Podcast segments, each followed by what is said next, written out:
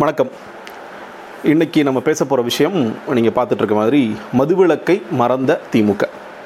திமுகவுடைய மேனிஃபெஸ்டோ வந்த உடனேயே சில தொலைக்காட்சிகள் வந்து எனக்கு அழைப்பு வந்தது. அழைப்பு வந்தபோது டக்குன்னு என்ன நல்ல விஷயங்கள் இது இதெல்லாம் இல்லை அப்படின்னு சொல்லும்போது நான் தான் முதல்ல ஒரு தொலைக்காட்சியில் ரெண்டாயிரத்தி பதினாறில் கோர் இஷ்யூவே வந்து மதுவிலக்கு தான். அந்த மதுவிலக்கு குறித்து ஒன்றுமே ஏன்னா இப்போ ஸ்டாலின் அவர்கள் ஒரு ஐம்பது விஷயங்கள் தான் படித்தார் மீதெல்லாம் நீங்கள் ஊடகங்களை கொண்டு போய் சேருங்கன்னு சொல்லி சொன்னார். மொத்தம் ஒரு ஐநூற்றி ஐந்து வாக்குறுதிகள் பக்கத்தில் இருக்குது அதெல்லாம் நீங்கள் டீட்டில் படிச்சு பாருன்னு சொன்னார்.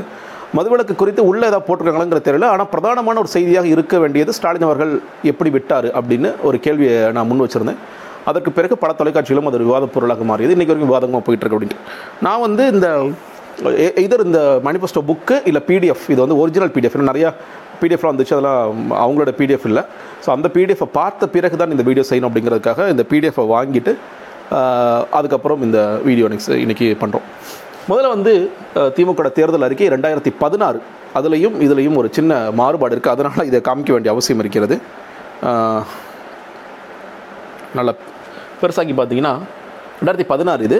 So number one two three எட்டாவது இதில் வந்து மதுவிலக்கு. ஸோ போன வாட்டி ரொம்ப முக்கியமான விஷயங்கள். மாநில சுயாட்சி மொழிக் கொள்கை மத்திய அரசு அலுவலகம் தமிழ் ஆட்சி மொழி உயர்நீதிமன்ற வழக்காடு மொழியாக தமிழ் செம்மொழி ஈழத்தமிழ் நல்வாழ்வுக்கு அடுத்து எட்டாவதாக மது வழக்கு வந்துருச்சு அப்படிங்கிறது. இரண்டாயிரத்தி பதினாறு ஆண்டோட அவங்களுடைய மது அவங்களுடைய தேர்தல் அறிக்கை. இந்த வாட்டி திமுக தேர்தல் அறிக்கையில் அந்த எட்டு என்னவாயிடுச்சுன்னு கேட்டிங்கன்னா ஒன்பதாக இருந்த நிர்வாக சீர்திருத்தம் எட்டாவது போயிடுச்சு எட்டு வந்து காணாமல் போயிடுச்சு. ஸோ இதுதான் இன்றைக்கி நடந்தது.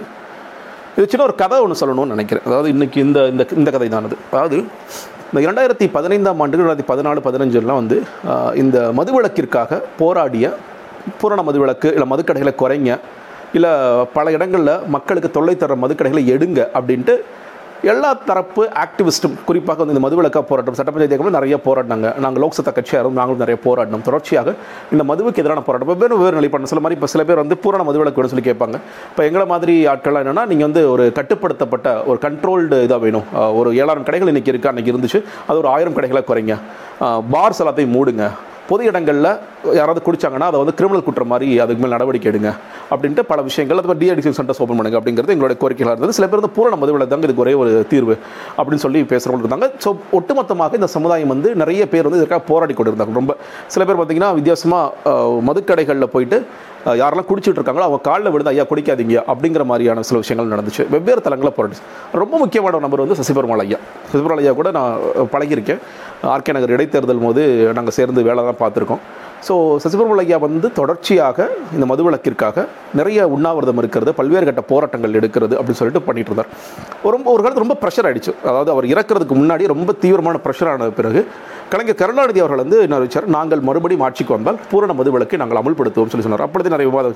இன்றைக்கி வந்து இந்த மதுவால சீரழிச்சதில் முக்கிய முக்கியமான பங்கு திமுக தான் இருக்குது அப்படின்லாம் அப்பொழுதே பல குற்றச்சாட்டுகள் வைக்கப்பட்டது. என்ன கேட்டிங்கன்னா திமுக இருக்கும் அதிமுகவும் இருக்குது காங்கிரஸுக்கு எல்லாருக்குமே இருக்குது எல்லாருக்கும் ஈக்குவல் பங்கு இருக்குது அது பெரிய கதை என்ன சொல்லப்போனால் அது அது வேணாம் அந்த கதைக்குள்ள நம்ம போக வேண்டாம்.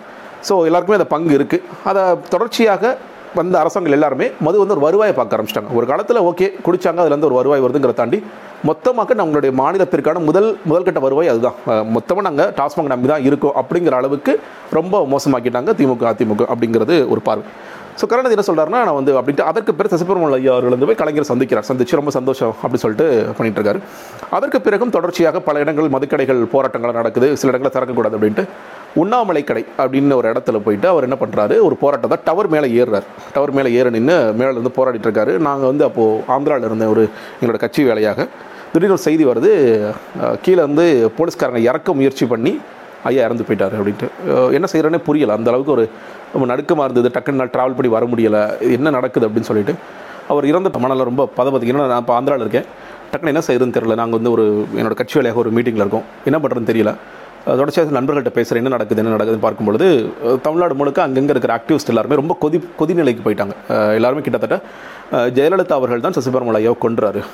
அவங்களுடைய அரசாங்கம் தான் இவங்க ஐயாவை வந்து வேண்டுனே கொலை பண்ணிட்டாங்க அப்படிங்கிற அளவிற்கு எல்லா அரசியல்வாதிகளும் பயங்கரமாக ரியாக்ட் பண்ணுறாங்க வைகோ ஸ்டாலின் எல்லாருமே தொடர்ச்சியாக பல அறிக்கைகள் கண்டன அறிக்கைகளை கொடுத்துட்ருக்காங்க ஒட்டுமொத்தமாக இந்த மதுவுக்கு எதிராக போராடி கொண்டிருந்த எல்லா சமுதாயமும் சேர்ந்து அங்கங்கே போராட்டங்களை பல்வேறு கட்டங்களை நடத்திட்டு இருக்காங்க நான் ஆந்திராலேருந்து திரும்பி வர்றேன். எனக்கு வர வழியில் ஒரு சின்ன ஆக்சிடென்ட் ஆகிடுச்சு அந்த நேரத்தில். என்னால் வந்து அடுத்த நாள் எங்களோட திட்டம் என்னென்னா சேலத்துக்கு போயிடலாம். ஏன்னா ஐயாவுடைய சொந்த ஊர் அது.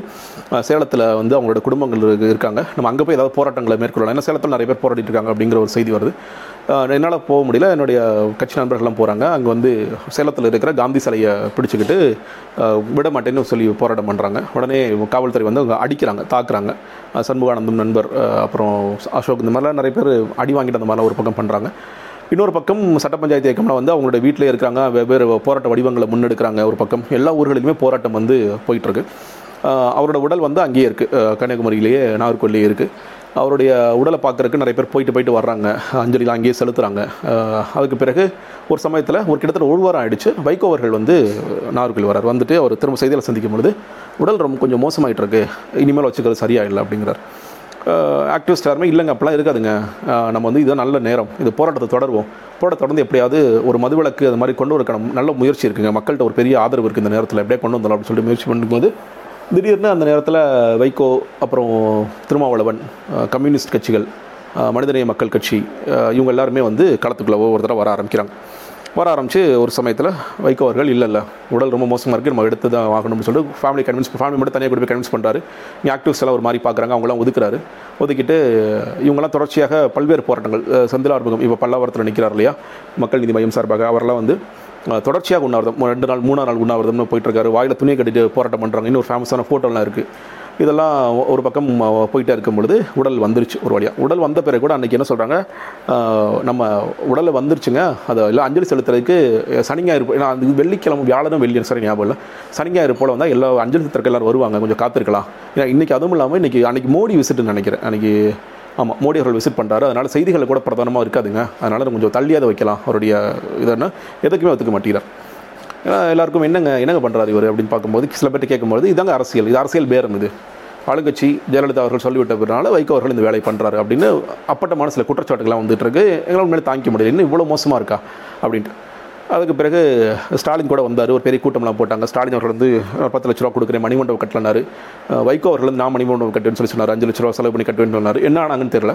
இன்னும் சொல்லப்போனால் நீங்கள் அவரோட உடலை சுமந்து வர ஃபோட்டோ பார்த்தீங்கன்னா ஒரு பக்கம் வைகோ திருமாவளவன் ஜவஹர்லால் நினைக்கிறேன் சரியா கம்யூனிஸ்ட் மாதிரி இவங்க நாலு பேர் தான் அந்த உடலை சுமந்து வர ஃபோட்டோலாம் இருக்குது இந்த புள்ளி தான் மக்கள் மக்கள் நல கூட்டணிக்கு ஆரம்பமான புள்ளி. விதை இதுதான். உண்மையிலே மக்கள் நல கூட்டணி எப்படி ஃபார்ம் ஆனிச்சு நிறைய பேருக்கு ஒரு கேள்வி இருக்கும். மக்கள் நல கூட்டணியோட ஆரம்ப புள்ளி இதுதான். இந்த புள்ளியில் தான். எங்களுக்குலாம் ரொம்ப வருத்தம் கோபம். ஏன்னா இவ்வளோ மோசமாக இருக்காங்க.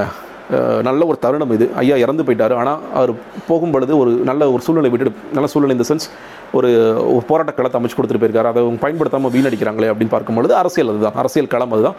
அரசியல் பேரங்கள் அதுதான் அப்படிங்கிற ஒரு வந்துட்டோம் வருத்தமாக இருந்துச்சு. கிளம்பி வந்துட்டோம்.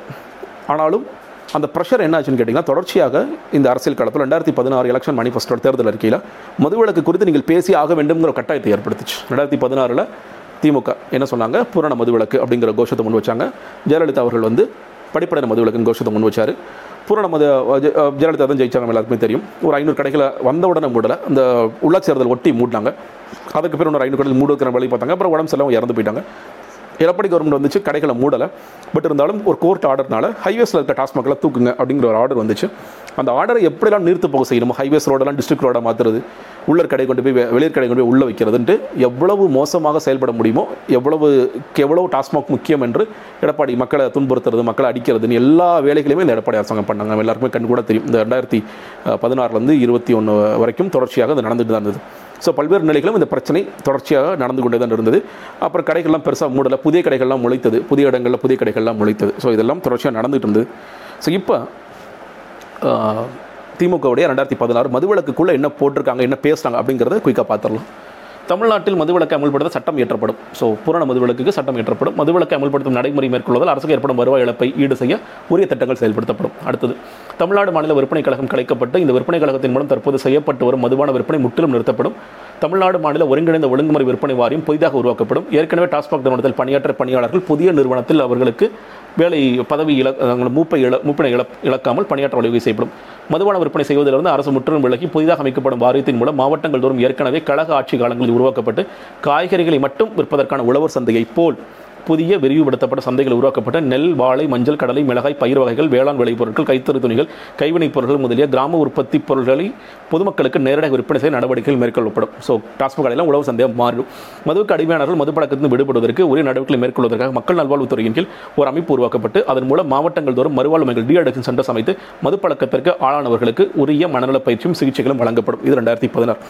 இந்த ரெண்டாயிரத்தி இருபத்தி ஆச்சுன்னா இந்த ஒரு பாயிண்ட்டை மட்டும் எடுத்து உள்ளே போட்டு அதாவது மக்கள் நல்வாழ்க்கையில் முந்நூற்றி அறுபதாவது பாயிண்ட்டாக போட்டு அதில் படிப்படையான மதுவிலக்கு அப்படிங்கிற ஒரு சேர்த்துருக்காங்க. ஸோ நீங்கள் வந்து யார்ட்டாவது கேட்கும்போது படி மதுவிலக்கு பற்றி பேசலைன்னா சில பேர் வந்து இல்லைங்க படிப்படையான மதுவிலக்குன்னு சேர்த்துருக்காங்க நல்லா பாருங்க அப்படி. சேர்த்துருக்காங்க உண்மைதான். இன்னும் சொல்லப்போனால் விவாதங்கள் இப்போ கூட பார்த்தேன். விவாதங்களில் பேசும்பொழுது திமுக பேசுகிறவங்க கூட இதை ஒன்றும் படிக்கலையா? இல்லை இது வேண்டாம். இதை ரொம்ப பேசாதீங்க அப்படி சொல்லிட்டாங்களான்னு தெரியல. இது குறித்தெல்லாம் ரொம்ப பேசலை. நாங்கள் முன்னாடி என்ன செஞ்சோன்னு பாருங்க அப்படின்ட்டு ஏதோ ஒரு விஷயம் விஷயம் தான் ஏதோ ஒரு முட்டு கொடுக்குறதா வேலை பார்த்துட்டு இருக்காங்க அப்படிங்கிற பார்க்குறேன் என்ன வருத்தமான ஒரு செய்தி அப்படின்னா இந்த ரெண்டாயிரத்தி பதினஞ்சில் இருந்த பிரச்சனைகள் ரெண்டாயிரத்தி இருபத்தி ஒன்றில் இருக்கான்னு கேட்டால் நிச்சயமாக இருக்குது இன்னும் வீரியமாக இருக்குது மதுவினால் ஏற்படும் குடும்ப வன்முறைகள் கொலை கொள்ளை ச சட்டம் ஒழுங்கு பிரச்சனை எல்லாமே இருக்குது திமுக வந்து இன்றைக்கி வந்து நிறைய திட்டங்கள் உடனடியாக ஆட்சிக்கு வந்தால் பொருளாதார ரீதியாக ஒரு நாலாயிரம் ரூபாய் எல்லா குடும்பங்களுக்கும் நான் கொரோனா நிதியாக கொடுக்குறேன்னா ரெண்டாயிரம் கோடி தேவை. பயிர்க்கடன் தள்ளுபடி பண்ணணும் நகைக்கடன் தள்ளுபடி பண்ணணும் கல்விக்கடன் தள்ளுபடி பண்ணணும் இதெல்லாம் சேர்த்து ஒரு அறுபத்தெட்டாயிரம் கோடி தேவை. நிறைய பணம் தேவை. அந்த உரிமை தொகை ஆயிரம் ரூபா உடனடியாக ஸ்டார்ட் பண்ணாங்கன்னா அது பெரிய தொகை தேவை.